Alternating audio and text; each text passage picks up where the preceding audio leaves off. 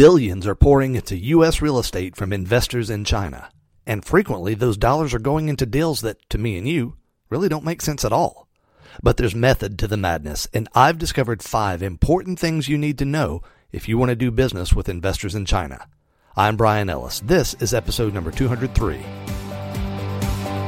You're listening to Self Directed Investor Radio, America's only podcast exclusively for affluent, self directed investors. Where every Monday, Wednesday, and Friday, you receive innovative investment strategy and deadly accurate market analysis that's untainted by Wall Street and unblemished by government propaganda. All in seven minutes or less. Coming to you now from the SDI360.com studios, here's your host, Brian Ellis. Hello, SDI Nation. Welcome to the podcast of record for savvy, self directed investors like you. It's Monday, and what a great day to be alive, my friends. Spring is a spectacular time of year, and we here at SDI Radio are chomping at the bit for another great week, so let's get to it. First, let's hear a bit of wisdom from the ancients, shall we? Every episode, I share with you a proverb, quote, or saying that has stood the test of time and is important for you and me as self directed investors.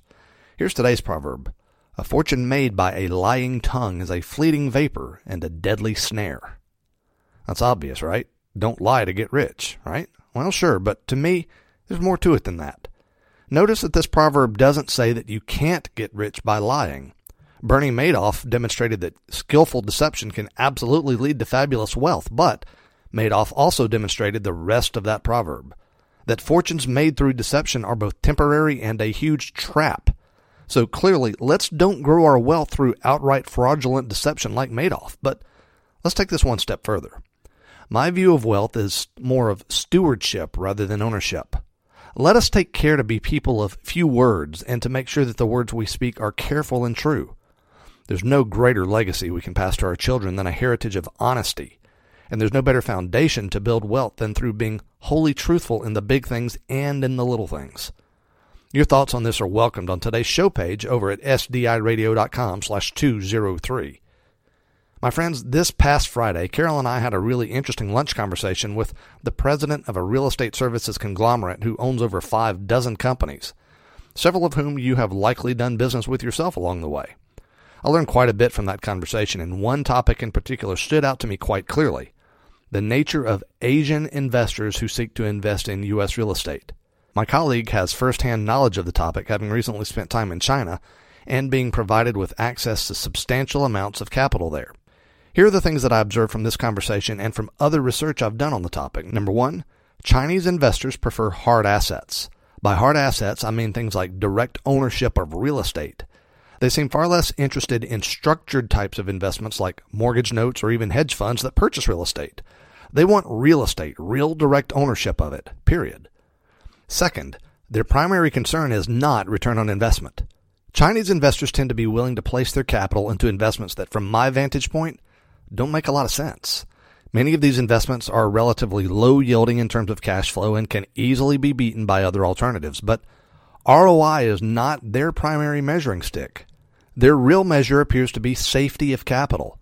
The political system in China is such that one's wealth is essentially and ultimately the property of the government, and to get that money out of their own banking system and into hard assets held in a relatively reliable jurisdiction like the United States well, that represents something even more valuable than a big ROI. It represents physical safety of the capital itself. That's where the focus of many Chinese investors is fixed.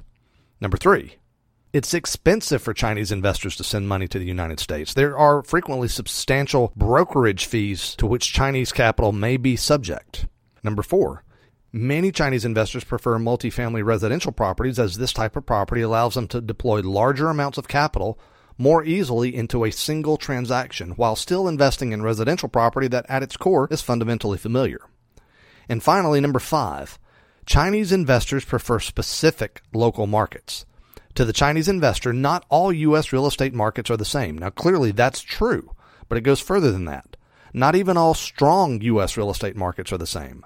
Generally speaking, Chinese investors appear to be most interested currently and properties in just a few specific markets, with California receiving a disproportionately large degree of interest. Now, from my vantage point, I actually kind of feel sympathy for Chinese investors. What you have is by and large people who are very bright and have successfully monetized China's economy, which is the biggest rival to the United States economy in raw size, but China is a communist country, and so at the end of the day, the government can do anything it wants, including doing anything it wants with the wealth of those entrepreneurs and investors who have built fortunes from their own ingenuity. Their interest in U.S. real estate is as much a function of preservation as investment. Now, we here at SDI are always in search of additional ways to serve Chinese investors looking to deploy their capital into U.S. real estate. If you have any suggestions or connections, drop me a line at feedback at SDI360.com. And hey, a quick note about our private real estate fund that invests in Northern California real estate. So many of you have asked about it, so I'll give you a bit of an update here. The first quarter of 2016 just ended on Friday, and since today is only Monday, we don't yet have the final numbers back from the accountant, but I'll put it like this. The total return for the first quarter alone appears to be solidly in the double digits. That's not an annualized return, that's just for the first quarter. So things are going really well, largely according to plan, thankfully so. Now, my friends, always remember this invest wisely today and live well forever. Thank you for listening to Self Directed Investor Radio with Brian Ellis. Don't miss a single episode. Be sure to subscribe to Self Directed Investor Radio right now on iTunes, on Stitcher, and at SDIRadio.com. Your feedback is always welcomed via email at feedback at SDIRadio.com. This show is for entertainment purposes only and is not intended as legal or professional advice for your situation. Content is the property of the Self Directed Investor Society.